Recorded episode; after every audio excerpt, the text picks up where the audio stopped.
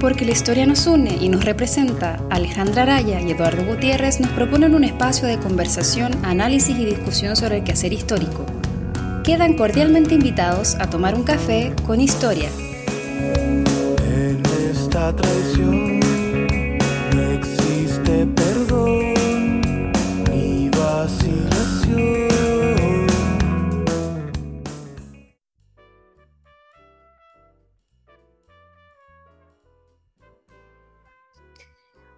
A todas, a todos, a todes.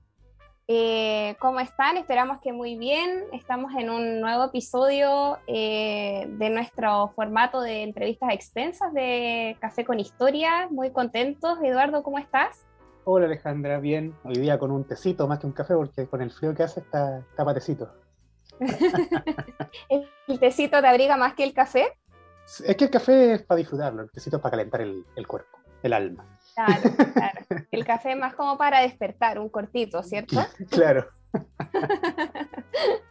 Qué bueno que estás todo bien. Hoy tenemos un, un invitado eh, de que, eh, bueno, estamos muy contentos que esté acá porque estamos saliendo un poquito de las fronteras, ¿no? Eh, hoy día invitamos eh, a Diego Franco, que es candidato a doctor en historia por el Instituto Mora en México, a quien agradecemos aceptar esta invitación. Bienvenido, Diego.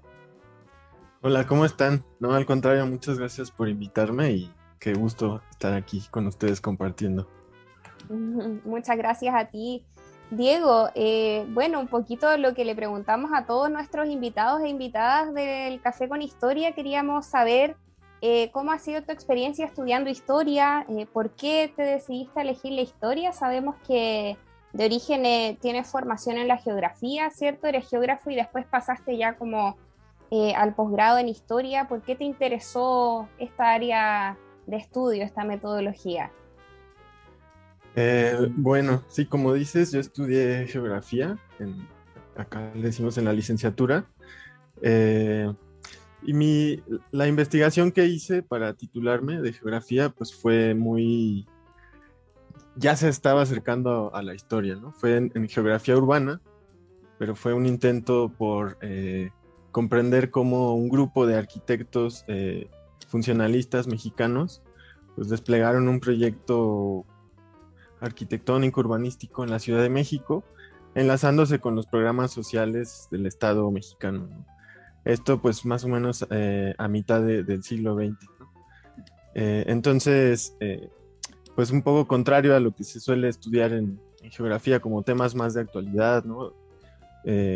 Enfocados en, el espacio, en la construcción del espacio urbano o el espacio rural, etcétera yo me regresé en el tiempo, ¿no? Porque desde, antes de entrar a, a geografía yo tenía una inquietud, ¿no? Digamos, tanto por la ciudad como por, eh, pues por la historia misma, ¿no? Eh, al final decidí yo estudiar geografía, pero esa, esa inquietud por, por lo histórico, por la historia, por la historia de la ciudad, pues siempre estuvo ahí, ¿no? Entonces cuando decidí eh, estudiar una maestría, pues no fue nada difícil decir, eh, pues me voy a, voy a saltar ahora al campo de, la historia, ¿no? Eh, y digamos, seguí estudiando pues historia de la ciudad, historia de ciertos proyectos urbanos y quizá ya más específicamente pues historia de la vivienda. Entonces, fue un salto pues quizá un poco lógico, ¿no? Desde mi trayectoria ahí ya pues, en, la geografía, ¿no? Eh, ¿Y por qué la historia de la ciudad? ¿Por qué historia de la vivienda? Eh, ¿O por qué historia en general?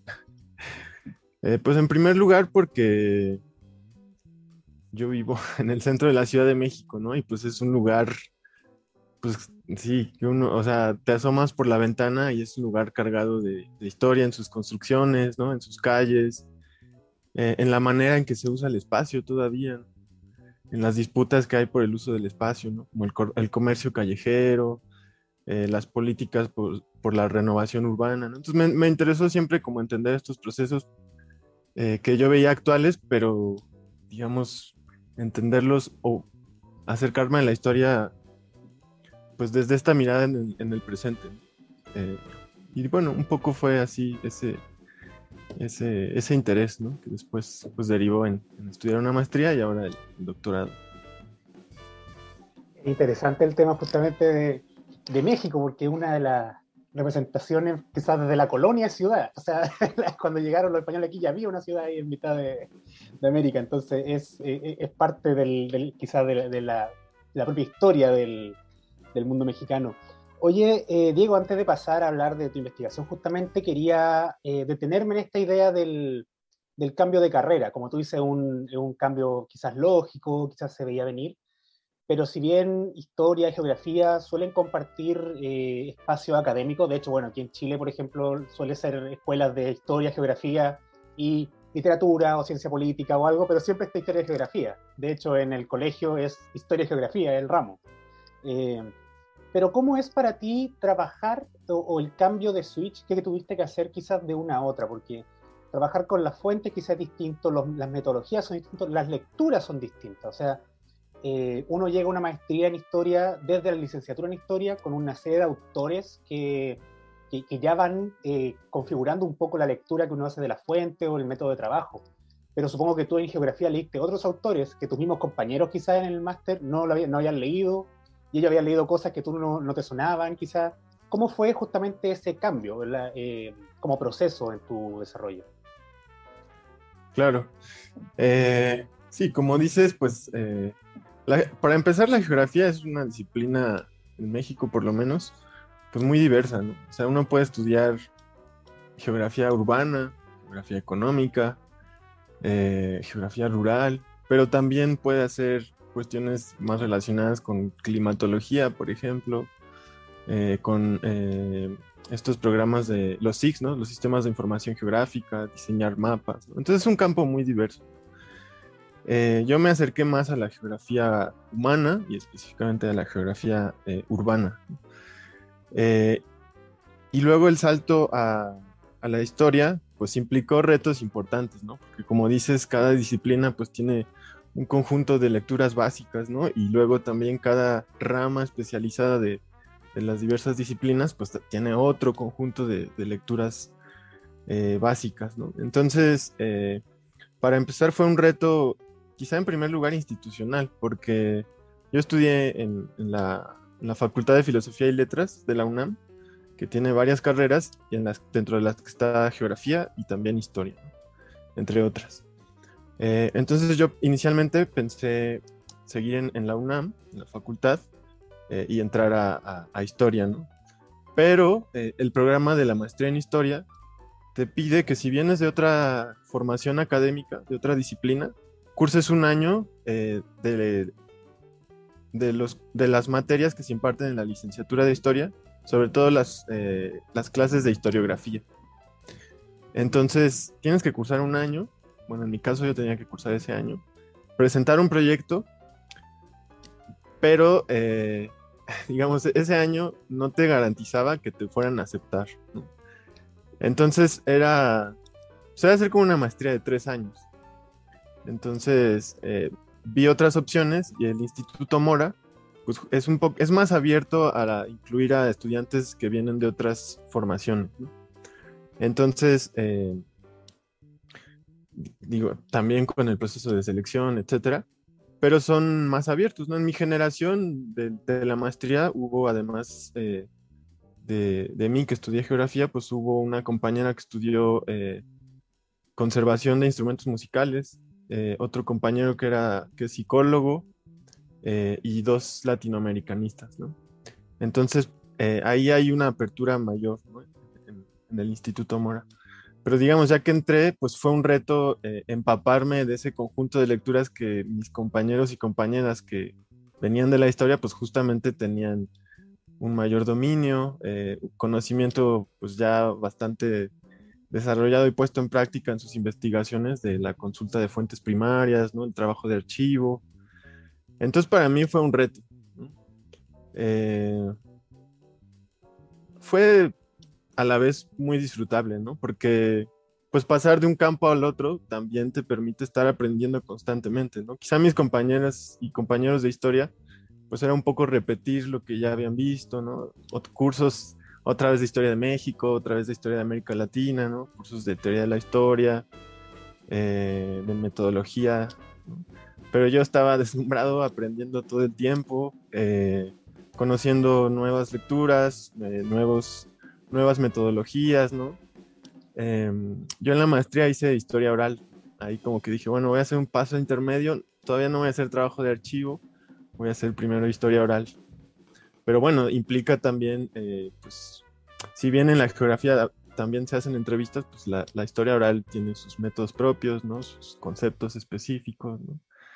Entonces, eh, fue un proceso, un reto intelectual, que también hay que decir, pues eh, en sus momentos fue difícil, ¿no? Porque había que, a veces había que trabajar doble. Para un poco ponerse al corriente de, con las compañeras y los compañeros, pero al mismo tiempo, pues de, de mucho aprendizaje y de, de disfrutar mucho.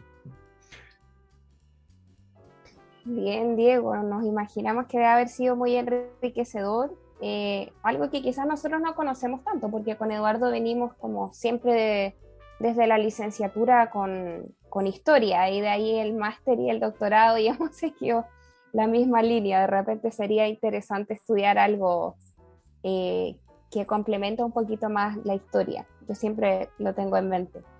Eh, quería pasar un poquito más ya como a los temas de investigación que has trabajado. Quizás podríamos hablar un poco del primer tema que trabajaste. Eh, pero quería preguntarte, más que por la investigación, eh, por la importancia del sitio que tú estudiaste, que es el conjunto urbano Nonoalco Tlatelolco en los años 50, y de la importancia que tiene ese lugar, ese espacio, esa eh, Plaza de las Tres Culturas, ¿cierto? Que nos cuentes un poquito eh, sobre la importancia histórica y el, el, trayecto histórico que tiene ese lugar, sobre todo porque pensando que a nosotros nos escuchan harto los estudiantes, entonces para que conozcan un poquito más de, de la historia de la Ciudad de México. Claro. Eh, bueno, pues el, acá en México, pues dices Tlatelolco y te saltan dos, dos acontecimientos. Primero, pues 1968, que fue justo en la Plaza de las Tres Culturas, pues una masacre de estudiantes, ¿no? Que estaban manifestando eh, en contra de, pues del Estado, del gobierno de ese entonces, que era estaba en manos del Partido Revolucionario Institucional, ¿no? Pues, el 68 pues fue importante no solo en México, sino pues en gran parte, en varias ciudades del mundo. Entonces, eso por un lado es lo que suena. Pero lo otro, pues como dices, es este, esta unidad habitacional enorme, eh, compuesta por un montón de edificios de diverso tipo, de diversas alturas, de diversos volúmenes, eh, con diferentes eh, acabados, además con un equipamiento social muy importante, ¿no? Con canchas deportivas, con espacios al aire libre, con cines, eh, con teatros, con clínicas, en fin, un espacio muy interesante, muy diverso y a la vez eh, pues resultado de un montón de procesos históricos complejos, ¿no? Que pues cuando uno camina por ahí, digamos, ve los edificios, ve los habitantes, pero un poco se nos olvida toda esa historia que está detrás. Entonces el objetivo de, de mi investigación pues era traer a la luz ¿no? esas, grandes procesos, pero también esas maneras específicas de habitar ese espacio. Entonces, eh, ahí justamente mi formación como geógrafo pues me ayudó bastante, porque eh, una de las posturas eh, de la geografía pues es entender el espacio, ¿no? Cómo se produce el espacio social, cómo se construye tanto en su materialidad como en sus formas de vivirlo, de pensarlo, de planificarlo. Entonces, eh, a partir de, digamos, de esta clave geográfica, llamémosle, eh, me empecé a cuestionar por el origen ¿no? de, estas, del proyecto en sí mismo, pero también, sobre todo, de cómo era habitado ese espacio. y bueno, eso me llevó a, como ya dije, pues hacer entrevistas de historia oral, eh, no trabajo de archivo, pero sí ir a pues, acervos donde se resguardaban eh, revistas especializadas en arquitectura, en planación, en urbanismo, eh, para entender, por un lado, pues cómo fue diseñado el proyecto urbano, cómo los arquitectos eh, desplegaron una visión de la ciudad, un espacio pues, central de la Ciudad de México, pero que al mismo tiempo estaba, eh, pues no abandonado, pero sí con poca inversión pública, con poca inversión privada. Eh, y por otro lado, me interesaba entender cómo, como ya dije, cómo fue habitado este espacio, ¿no? Pero no solo enfocándome en las personas que llegaron a vivir en ese espacio, que fueron sobre todo pues, sectores medios, sino también en los habitantes que estaban antes ahí, ¿no? Porque también se suele pensar que el, proyecto de Tlatelolco, si bien se construyó en unos patios del ferrocarril mexicano que estaban también subutilizados y por lo tanto pues había espacio abierto, pero también había ahí muchas eh, personas que habitaban en condiciones eh, precarias. Muchas de estas personas pues fueron expulsadas, pero muchas otras eh, se quedaron en, estos lugares, en, estos, en los alrededores de Tlatelolco. Entonces a mí me interesaba mucho entender esta interacción entre la arquitectura nueva y la ciudad que estaba ahí antes. Y estos nuevos vecinos y las personas que se quedaron en ese espacio. ¿Qué pasó cuando, cuando esas dos maneras de habitar el espacio eh, comenzaron a, a entrelazarse? Esa era mi, esa era mi, mi pregunta, ¿no? Digamos, de investigación, que me llevó pues a regresar en el tiempo, como ya dije, pues comprender cómo pensaban los arquitectos, cómo se pensaba la ciudad, eh, cómo se producían las desigualdades en la ciudad, ¿no? Y las desigualdades pues también en el tema del acceso a la vivienda.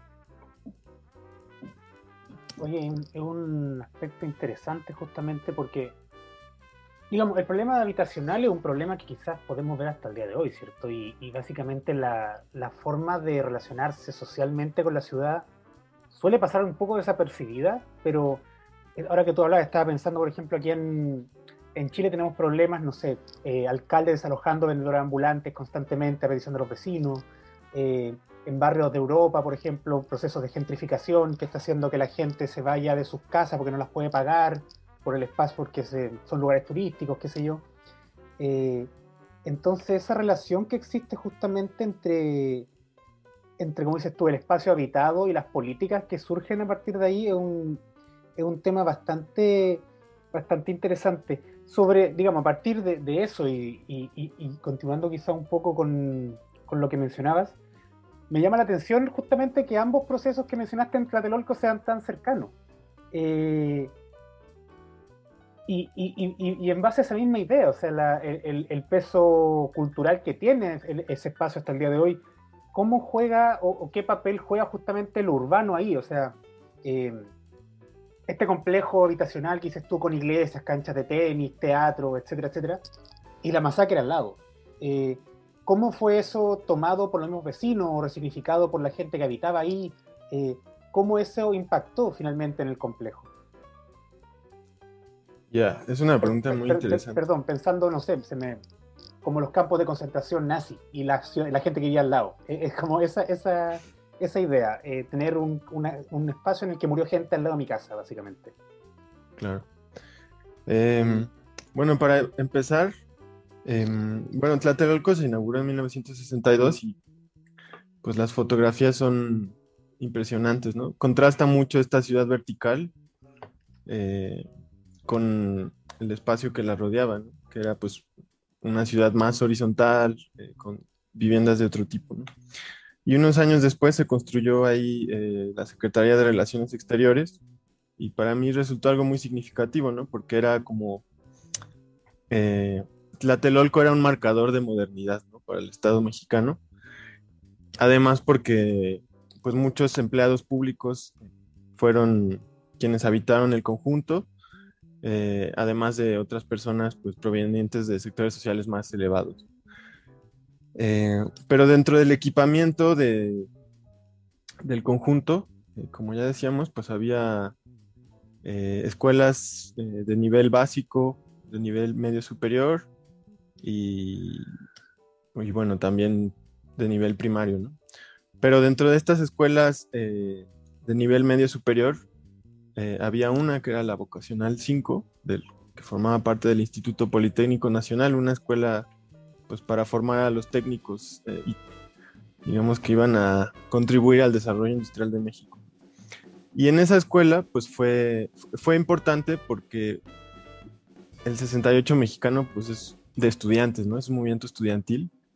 Y en ese lugar se hicieron eh, pues asambleas, eh, hubo protestas, hubo enfrentamientos con la policía. Entonces, si uno se pregunta por qué Tlatelolco, pues es, por un lado, porque estaba ahí la escuela, pero no meramente por eso, ¿no? sino porque la idea del conjunto, pues era construir un espacio en el que sus habitantes pudieran satisfacer eh, muchas de sus necesidades sin tener que salir fuera del conjunto, ¿no? Muy en la línea de, pues, de este funcionalismo arquitectónico. Entonces, eh, pues resulta significativo, ¿no? Que en este espacio recién inaugurado hacía unos seis años, que era como un símbolo de la modernización mexicana, en el que estado, en el, Estado se proclamaba como entrando a la, a la modernidad. Eh, es muy significativo que pocos años después pues haya una masacre eh, realizada, digo, lo supimos varios años después, pero pues por el propio Estado.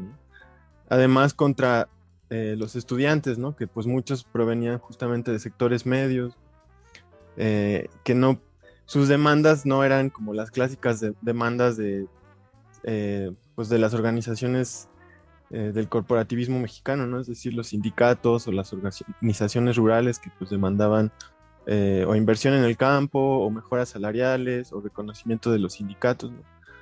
Los estudiantes estaban demandando algo que el Estado mexicano no, pues no podía darles, que era democratización de las instituciones universitarias y del mismo Estado.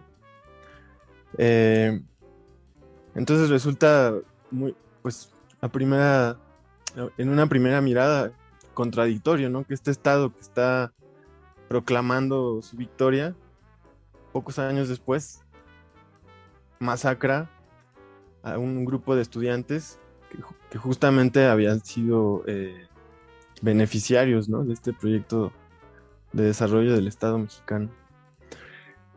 Eh, y bueno, ahora bien, más allá de, narrar los hechos que pasaron en aquellos días, eh, yo tuve la, oportunidad de entrevistar a personas que, que no participaron en, digamos, en, en, las protestas, pero que habitaban el conjunto.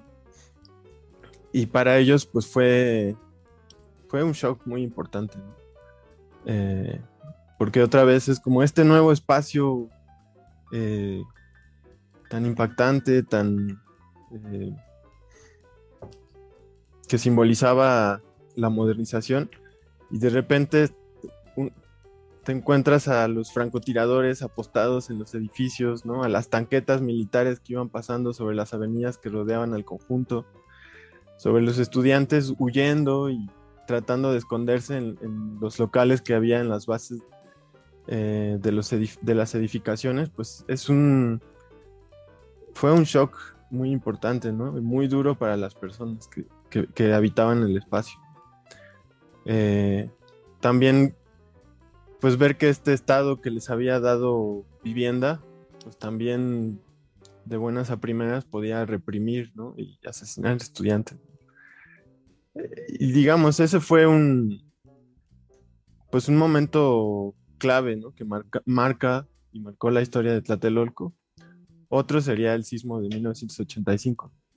Eh, pero bueno, este, poco después de ser inaugurado, pues le dio, le dio esta carga simbólica que hasta la actualidad pues sigue siendo muy fuerte, ¿no? Ahora la, Universidad Nacional tiene un museo en Tlatelolco que está hecho para recordar y hacer memoria, de, esta masacre.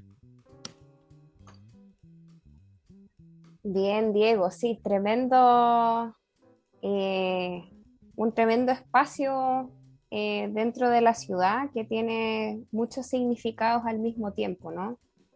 Em, mencionaste un poco que, que habías em, estudiado a las personas que habitaban estas viviendas, que eran principalmente empleados, ¿cierto? Eh, y, tomando un poquito lo que dijiste también, que, es una, una de las realidades urbanas más grandes de la historia, que como esta importancia que tienen em, los distintos fenómenos sociales, ¿no? A partir de, de, la producción de los espacios que, que, se ocupan, ¿no? Que los grupos sociales ocupan, de las formas de habitar, ¿no? Cómo e, esas formas van influyendo en, en, las relaciones humanas, ¿no? Y en cómo se va constituyendo una sociedad. Y en este caso quería preguntarte cómo influyó eso, ¿cierto? Esa producción de espacio y formas de habitar en, en las construcciones de clases, por ejemplo. Tú mencionaste empleados, eh, que es muy distinto de los obreros, por ejemplo, que componen también el universo de, trabajadores ¿no? en, el México de esa época.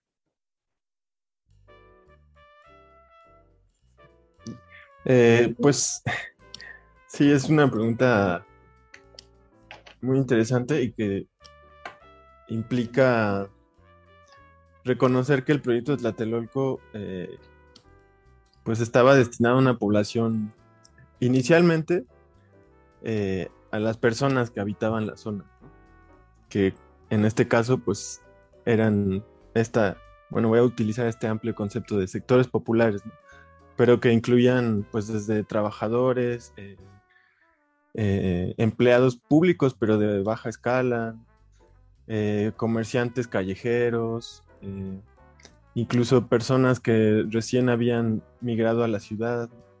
Entonces, esta zona donde se construyó el conjunto tenía este, esta población diversa que podemos eh, aglutinar bajo el concepto de sectores populares. Y cuando se construye el conjunto, como bien decías, pues eh, por, cuestiones presupuestarias, eh, no se pudo destinar a esta población originaria, ¿no? Solo la primera sección sí fue habitada por una parte de estos, eh, de estos habitantes, Ahí bajo un esquema de rentas al que pocos pudieron tener acceso porque implicaba pues poder demostrar un salario eh, fijo, ¿no? Eh, y, esta población que muchos trabajaban en la informalidad pues quedaron excluidos, ¿no? de estas viviendas. Entonces, finalmente, eh, la gran mayoría de las viviendas fueron eh, ofertadas en renta y otras en venta a empleados públicos. Eh, ah, y, algunas más se, vendieron, los edificios más lujosos se vendieron pues a precios elevados, entonces llegaron pues clases medias altas e incluso pues algunos sectores de las élites. Entonces el conjunto es muy interesante porque tiene una idea de mezcla social en sus presupuestos arquitectónicos. Eso se puede ver por un lado en los, incluso en los edificios, ¿no? la forma de los edificios.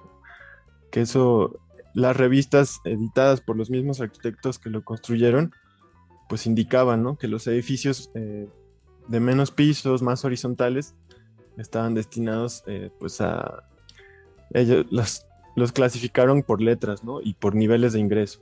Entonces los los de menores niveles de ingreso estaban, digamos, encaminados a habitar esos edificios más horizontales.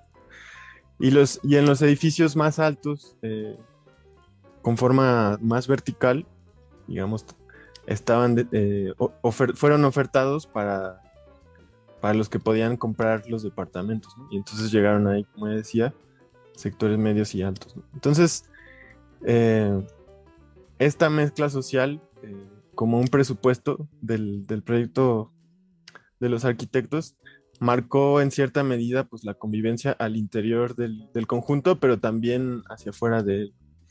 En las entrevistas que realicé, pues tuve la oportunidad de conocer a personas que llegaron a, vivir ahí. Eh, por ejemplo, una familia donde eh, pues el, padre trabajaba eh, en el Instituto Mexicano del Seguro Social es decir, era un empleado público, y la madre era profesora. Eh, ellos llegaron bajo un esquema de renta, y aunque posteriormente pudieron, digamos, cambió el esquema de acceso a los departamentos y pudieron comprarlos. Eh, pero digamos, era una familia de sectores medios, empleados públicos. y la convivencia, en este caso, hacia afuera, donde habitaban, como ya decía, sectores populares, trabajadores diversos, etcétera, fue complicada. En la experiencia de esta familia eh, había, sí había una sensación de, ellos como de distinción, de saber que están habitando un espacio, eh, pues digamos, eh, símbolo de esta modernización que pretende plantearse como, como una, como una una herramienta para eh, renovar el, espacio urbano de, esta zona de la ciudad. Y por el otro lado, las personas que habitaban ahí desde antes veían la llegada de estas nuevas personas, de estos nuevos vecinos, como una amenaza para sus modos de habitar, para incluso eh, los espacios que ellos utilizaban para, para trabajar, para habitar, e incluso para, para jugar. Entonces, eh, de entrada había como esta especie de rechazo al otro.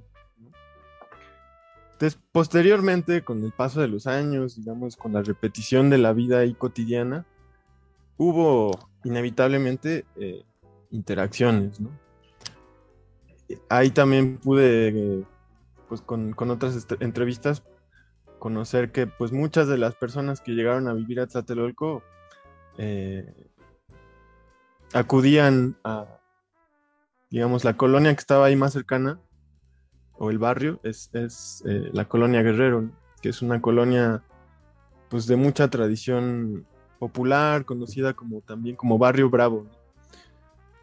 Pero muchos de estos habitantes de Tlatelolco acudían eh, a la colonia Guerrero, también caracterizada porque tenía muchas eh, muchos pequeños talleres de zapatería, de, de, sastrería. Entonces, eh, al final las personas acudían a la colonia para satisfacer sus necesidades eh, de este tipo, ¿no? Para, acudían también a los mercados públicos, eh, a, las escuelas incluso, a pesar de que en Tlatelolco había escuelas de diverso tipo, me encontré con personas que, que iban a las escuelas que estaban fuera de Tlatelolco.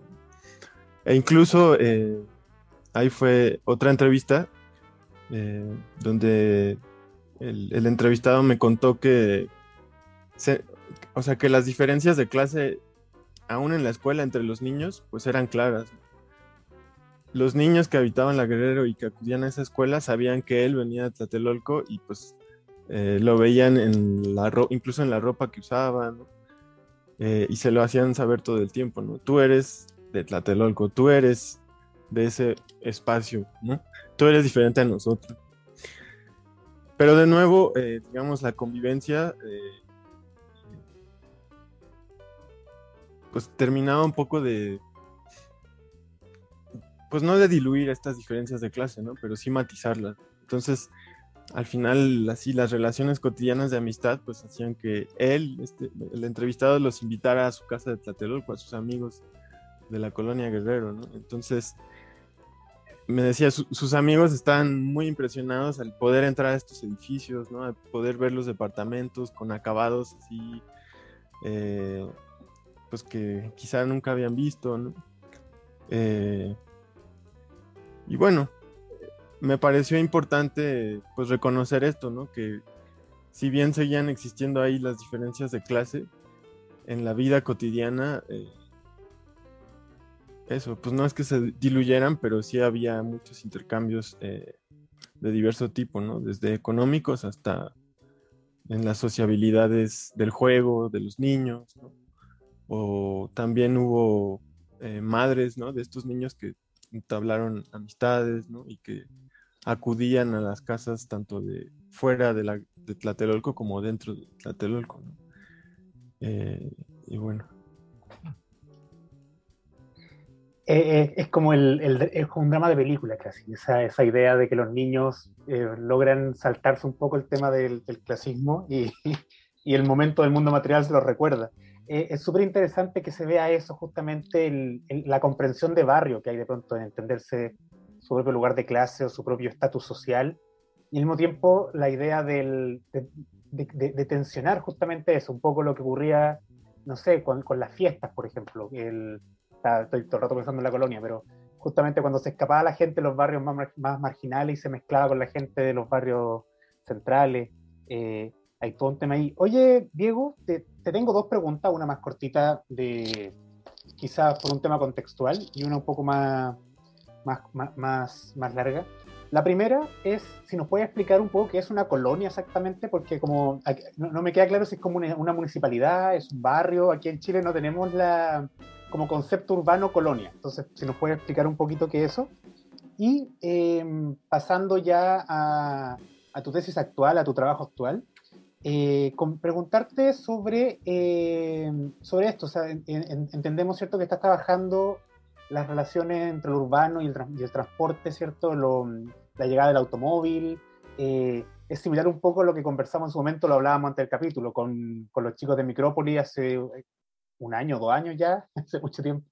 Eh, un poco de qué va tu tesis actual, esta idea de la inserción del automóvil, del transporte público en la Ciudad de México, eh, y qué esperas lograr con, con esta investigación.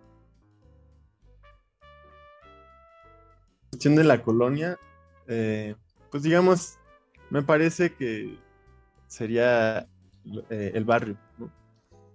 Como esta, pues este conjunto de manzanas, ¿no? Que tiene una eh, pues delimitación específica en la que, si bien está determinada institucionalmente, pues quizá lo importante pues son las sociabilidades, ¿no? Que se desarrollan en ellas, ¿no? Entonces, me imagino que, bueno, la verdad es que no tengo ¿Pero tiene un alcalde o algo así? ¿Hay un representante por mm. colonia o es una cosa más cultural el espacio? Digamos que las varias colonias conforman un municipio. Ah, es como un barrio, sí. Ya, sí, acá antes se llamaban delegaciones, ahora se llaman alcaldías. Entonces, digamos, está la Ciudad de México dividida en 16 alcaldías y cada una de estas alcaldías tiene pues diversas colonias. Entonces, imagino que es usan allá barrio Sí, creo que esa es como la idea, como el barrio Italia, el barrio México. Sí, como... lo que pasa es que la Ciudad de México es tan enorme que tiene esa distribución, porque si uno se quedara con solo la idea de la alcaldía, es demasiado grande para las alcaldías que tenemos acá, que nosotros le llamamos comunas, que al final son alcaldías, es lo mismo que una alcaldía, una municipalidad, eh, y con un alcalde y un consejo municipal. Eh, pero claro, dentro de esa alcaldía también hay barrios, pero son muy pequeños, son un par de cuadras, un par de manzanas, no como los de, la Ciudad de México, que son, hay colonias que tienen kilómetros de extensión. Porque Ciudad de México creo que tiene más habitantes que Santiago, o sea, que Chile. Sí, que Chile mismo. sí. Sí, pues en la, en la, Ciudad de México somos 10 eh, millones y ya con la zona metropolitana son casi 22 millones. Chile somos 17. y como dice Alejandra, las colonias son muy diversas, ¿no? Hay unas que son enormes, de varias eh, decenas de manzanas, y otras que son bastante más pequeñas, ¿no? Y, e incluso hay otras que son, pues, eran antiguos pueblos eh, que la ciudad en su proceso de expansión se fue comiendo, ¿no? Y, en fin, es complejo. Tienen, los pueblos, por ejemplo, pues tienen tienen otro estatus al de las colonias. Se les reconoce como eh, la, categoría de pueblos originarios, tienen ciertas fiestas que les dan identidad. Y las colonias quizás es un concepto pues más eh, de la urbanización que empezó eh, a principios de siglo, ¿no? con los fraccionadores de...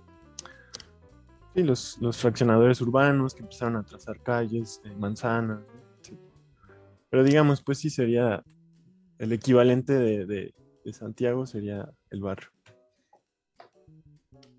Eh, y bueno, pasando a la otra pregunta que estoy investigando ahora. Eh, sí, como dices, eh, Eduardo, es sobre investigaciones sobre el transporte en la Ciudad de México a principios del siglo XX. Específicamente estoy estudiando la introducción del automóvil a la Ciudad de México entre 1903 y 1933. Em, si bien parto de un enfoque, pues, eh, que intenta entender la ciudad en su complejidad, ¿no? Y como entenderla en un momento en que también estaba iniciando un proceso de modernización importante, eh, en el que, por ejemplo, pues llegaron un montón de innovaciones tecnológicas diversas, ¿no? El clásico ejemplo pues son las tecnologías de la comunicación y los transportes, ¿no? El teléfono, el telégrafo, eh, pero también pues los automóviles, los tranvías, los primeros camiones. Entonces dentro de este amplio abanico de innovaciones tecnológicas que fueron incorporadas a la, o, como parte de esta modernización de la ciudad, eh, yo estoy estudiando específicamente los automóviles. ¿no? Eso no implica que pues ignore eh, los, tranvías eh, y, los, los otros tipos de transporte, ¿no? Porque pues estaban ahí todos conviviendo más o menos conflictivamente. Entonces justo me interesa comprender cómo el, el transporte motorizado, en este caso serían tanto los automóviles privados como los primeros servicios de taxi, como los camiones que ofrecían. Los camiones sería el equivalente, eh, bueno, no sé cómo, se, cómo le llamen allá en Chile, pero serían eh, el ómnibus, me parece. la, eh, micro. La micro. la micro. Todo este conjunto de transportes, ¿no? ¿Cómo impactaron las, los patrones de movilidad de la ciudad, en la, en la traza misma de la ciudad, en la expansión de, Eh, la urbe, pero también la Ciudad de México. Eh, digamos, este es eh, el, tema general, ¿no? Y ya mi investigación pues se enfoca en, diversos temas, ya más específicos, ¿no? En torno, en torno al transporte motorizado. Oye, Diego, y mm, quería preguntarte un poquito más específico sobre el uso del automóvil, que eh, al parecer en, la Ciudad de México fue como un uso bastante extendido durante gran parte del siglo XX, ¿cierto? Tú ya mencionabas como los primeros decenios, pero este uso fue extendiéndose cada vez más a medida que, se adentraba el siglo, ¿cierto? Em, da la sensación de que había eh, un amplio acceso al automóvil. Eh, ¿Hubo eh, algunas políticas estatales o, iniciativas privadas que hayan estimulado el uso del automóvil en la ciudad, considerando que la Ciudad de México se convirtió rápidamente en una gran metrópolis, ¿cierto? Y, el uso facilitaba, el uso del auto, ¿cierto? Facilitaba la, la movilización en la ciudad.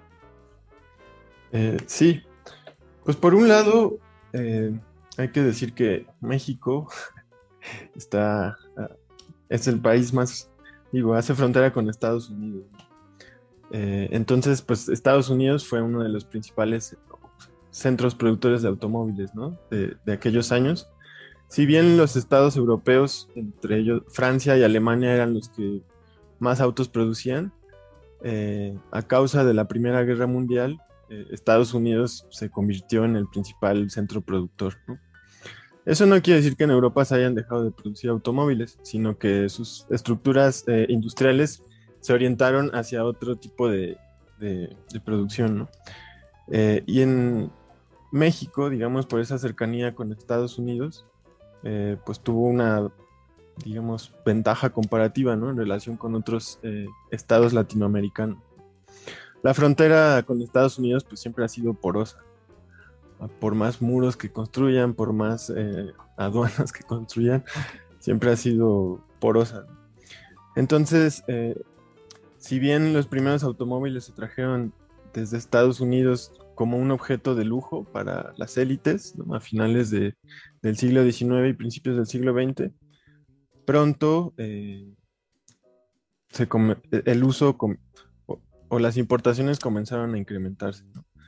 Eh, y como ya dije, aquí hay dos factores claves. Primero, la Primera Guerra Mundial eh, y el otro, la Revolución Mexicana.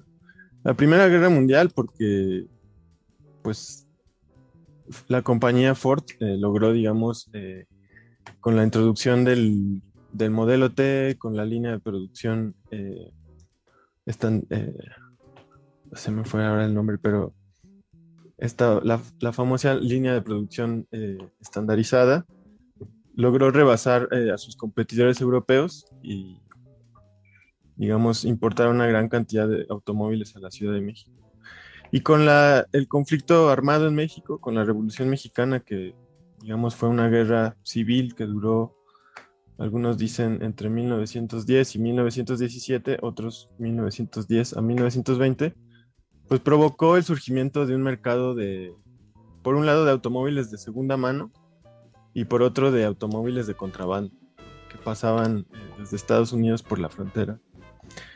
Además de que muchos revolucionarios eh, confiscaban los automóviles, ¿no? Por ejemplo, de, eh, pues, de las élites contra las que estaban luchando. Entonces, más o menos a partir de 1917, eh, el uso del automóvil comienza a expandirse. Eso no quiere decir que ahora todos pudieran acceder al automóvil, sino las élites, los sectores medios y los trabajadores y trabajadoras también, pero no como propietarios de automóviles, sino como pasajeros de, la micro.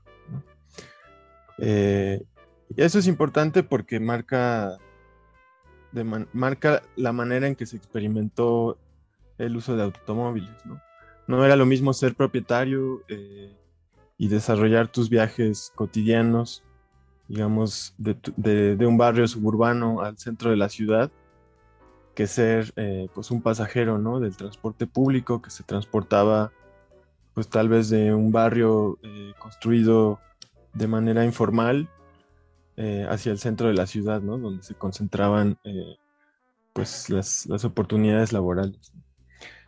Y por otro lado, el Estado mexicano pues sí siguió una política de impulso al uso del automóvil, ¿no? Por, por, un lado porque era considerado como un símbolo de la modernización,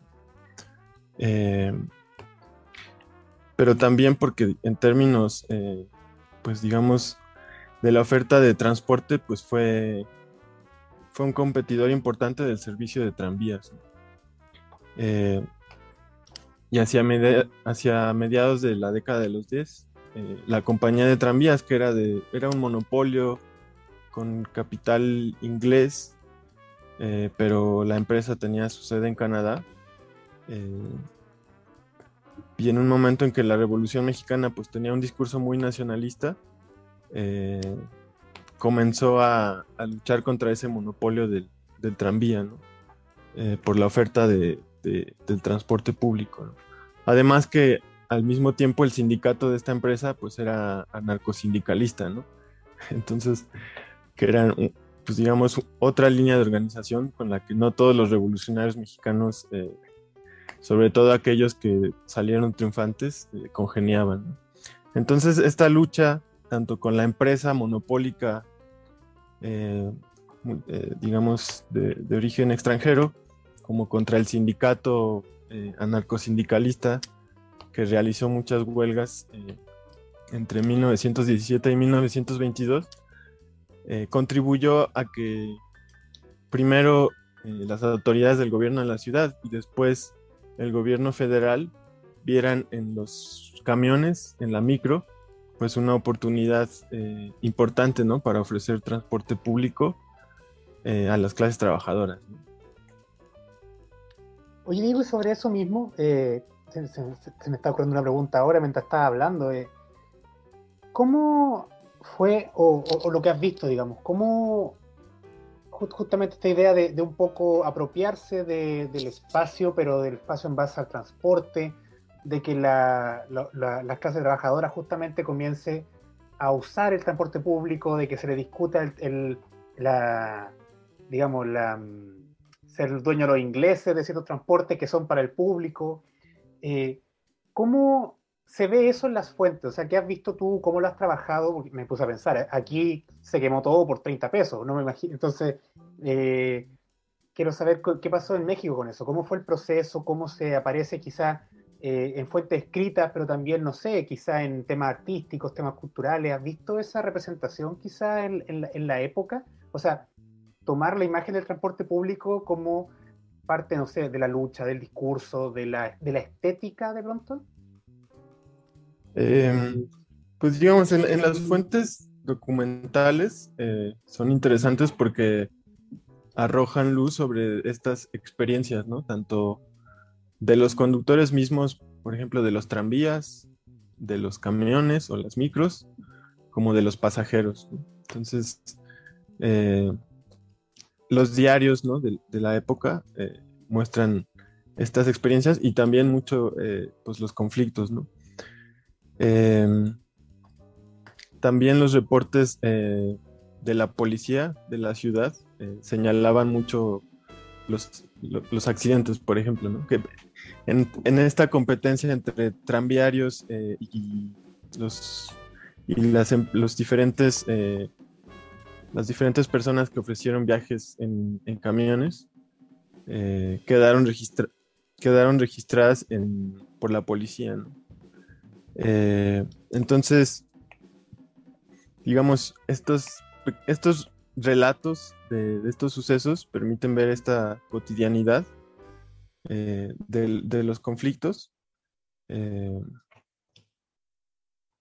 que versaba sobre todo por dos cuestiones, ¿no? Por la competencia por el pasaje eh, y también una rivalidad ideológica, ¿no? Porque como ya decía, eh, los tranviarios eran anarcosindicalistas y los camioneros, es decir, los conductores de, los micros, pronto entablaron una relación corporativa con el Estado mexicano, ¿no? En donde prometieron eh, mejorar la manera en que conducían a cambio de desactivar eh, pues las huelgas eh, de camioneros. Em, y en cuanto a las representaciones artísticas, eh, sí hay. Hay muchos relatos y crónicas de la época que señalan, por un lado, la imagen o cómo eran percibidos los camioneros eh, pero también los recorridos en, automóviles, en camiones y, en tranvías también. Pero bueno, a mí me interesan más eh, pues estas experiencias en, los camiones y en los automóviles. Entonces uno puede ver eh, pues desde, como ya decía, crónicas, ¿no? Donde se relata como uno de los elementos eh, que más llamaba la atención de los automóviles, que era la velocidad. Entonces, eh, hay muchos relatos que destacan, algunos de manera, pues, digamos, celebratoria, pero otros como señalándolo como un peligro para los habitantes de la ciudad, la cuestión de la velocidad. Eh, entonces, son relatos pues bastante amenos, ¿no? Bueno, uno también cuando hace historia, pues a veces también se divierte, ¿no? Porque observa la manera en que estas personas veían una innovación que cambiaba sus vidas, ¿no? Eh, o a la que no estaban acostumbrados y que pues provocaba así un, un enfrentamiento, ¿no? A, la, digamos, esta innovación con las prácticas a las que estaban acostumbrados. Eh, entonces, por un lado hay estos entusiastas de la velocidad eh, que hacen una oda eh, a estas nuevas experiencias, a que ahora podían llegar, digamos, a la periferia de la ciudad o a los espacios rurales en tiempos, pues, muy cortos, eh, conocer estas zonas aledañas de la ciudad que a lo mejor antes, a las que antes no tenían acceso. Pero por otro lado, pues hay personas que señalaban, ¿no? En sus crónicas que los automóviles eran ahí la máquina del diablo, ¿no? Algunos llegaban a decir, eh, porque eran la misma velocidad, pues solía estar relacionada con, con los accidentes, con los choques, ¿no? Eh, pero las quejas eran en estos relatos también incluso sobre, por ejemplo, las luces que utilizaban los automóviles, que algunos decían que, los cegaban y que no podían andar en la calle tranquilamente porque ahora tenían que estar alerta de, de estos eh, pues de estas luces, de estas velocidades e incluso también de los sonidos, ¿no? Que, que implicaban el uso de los automóviles, ¿no? Ya sea pues los claxons, por ejemplo, pero también los motores, eh, o había quejas de cuando, cuando los automóviles no funcionaban bien, pues también señalaban que eran eh, muy ruidosos. Eh, y también hay algunas representaciones artísticas, digo, pictóricas.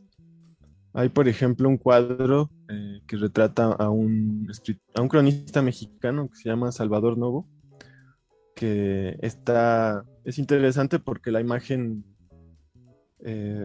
digamos, lo pinta a, este cronista dentro de un automóvil, dentro de un taxi, eh, y al fondo se ve una esquina, bueno, una calle, un crucero donde dos calles se intersectan y se, ve, eh, se ven varios eh, micros. Es interesante porque Salvador Novo era, además de ser uno de los cronistas pues, más prolíficos de aquellos años, era, era homosexual. Y ahí los camioneros tenían una fama de ser muy machos. Y él, eh, en sus relatos, pues dice que él está fascinado por los camioneros. Incluso tiene una autobiografía en la que señala que él iba con los camioneros y les coqueteaba, ¿no? Y ellos, pues, como en esta imagen de, ser machos, pues también, eh, digamos, le seguían el, juego. Entonces, eh, pues esta imagen es, es muy interesante, ¿no? Porque, digamos, eh, muestra esta modernización del transporte en la ciudad. Como desde, un, desde dentro de un auto, observando el transporte público eh, y, también, y al mismo tiempo mostrando pues que este cronista era, digamos, también estaba subvirtiendo un poco las relaciones eh, de género. También hubo muchas eh, eh, otras representaciones, pues en, la poesía, ¿no? Hubo un movimiento que se llamaba los estridentistas, estaban un poco inspirados como en, como en el futurismo italiano, ¿no? Que festejaban también mucho las innovaciones tecnológicas, la velocidad, la comunicación instantánea, las eh, las máquinas de escribir, ¿no? Entonces ellos también fueron eh, unos, celebraron la velocidad de, los automóviles. Eh, un poco desafiando como todas esas prácticas de movilidad anteriores, rechazando pues el transporte de contracción animal, señalándolo como pues, trasnochado, inútil, ¿no? Pero es interesante porque también hubo muchos artistas eh, extranjeros, por ejemplo, que vinieron a la Ciudad de México buscando como esta imagen pues más pintoresca, ¿no? Caracterizada por, no sé, por las poblaciones indígenas, ¿no? Eh, y cuando llegaron a la Ciudad de México y la vieron llena de automóviles, ¿no? De, y de entusiastas de los automóviles, eh, pues varios se sorprendieron, ¿no? Contra esta, digamos, porque esta idea preconcebida que tenían de lo que era eh, México, pues eh, no era como, como ellos pensaban. Qué interesante esa, esa, esa convivencia, porque al final, claro, eh, estaba esta modernización, ¿cierto? A partir de la introducción del automóvil, la construcción de estos edificios muy alto, ¿cierto? La construcción vertical, pero también eh, estaba, eh, por otro lado, esa vida, como el cultivo de esa vida más rural, ¿no? Eh, Diego, ya estamos llegando al final del, capítulo y queríamos preguntarte antes de terminar por tus proyectos futuros.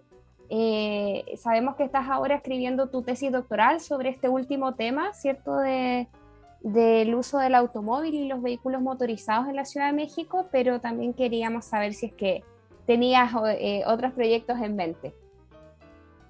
Eh, pues sí, ahora me encuentro pues ya por terminar esta investigación sobre el transporte eh, motorizado en la Ciudad de México.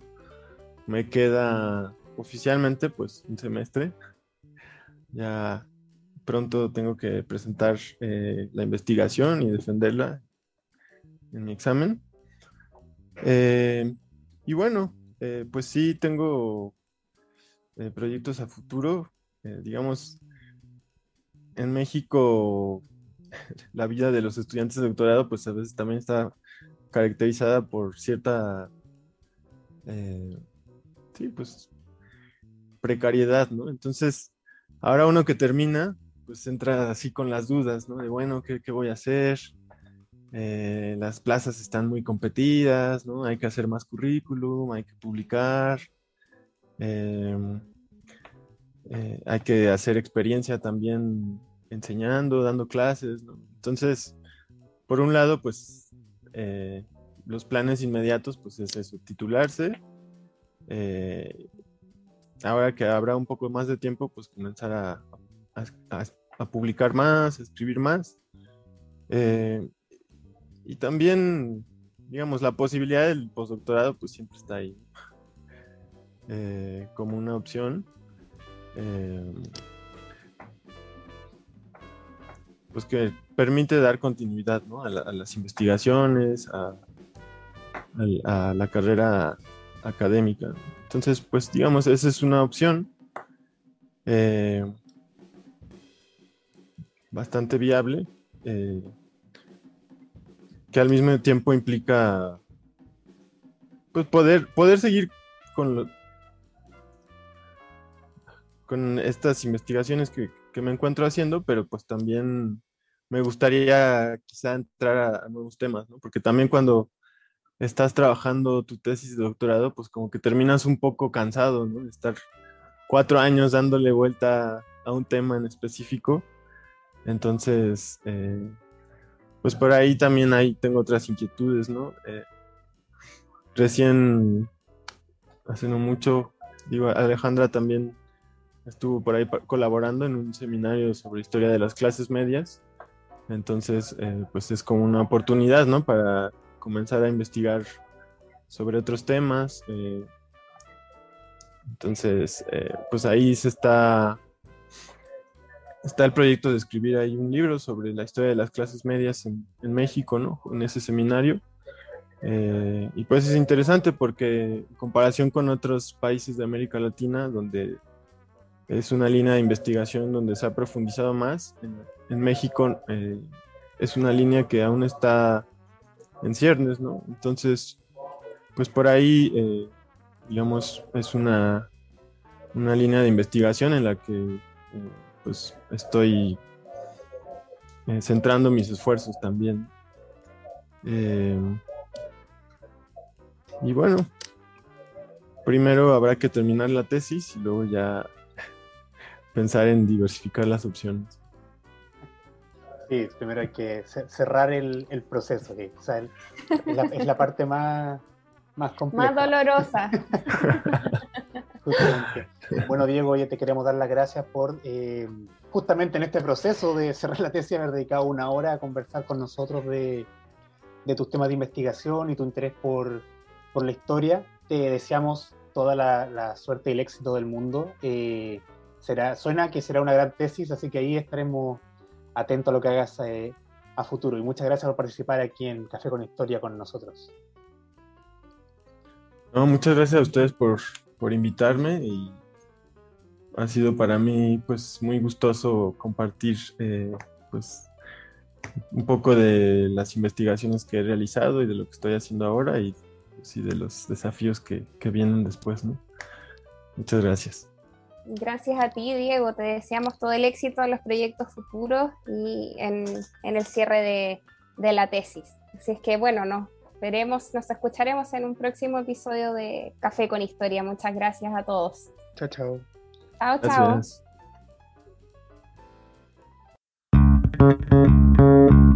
chao.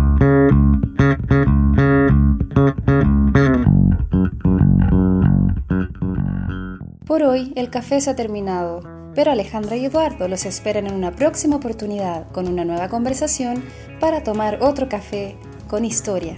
Les recordamos que las ideas y opiniones vertidas en este programa son de exclusiva responsabilidad de quien las emite y no representan necesariamente la opinión de Café con Historia.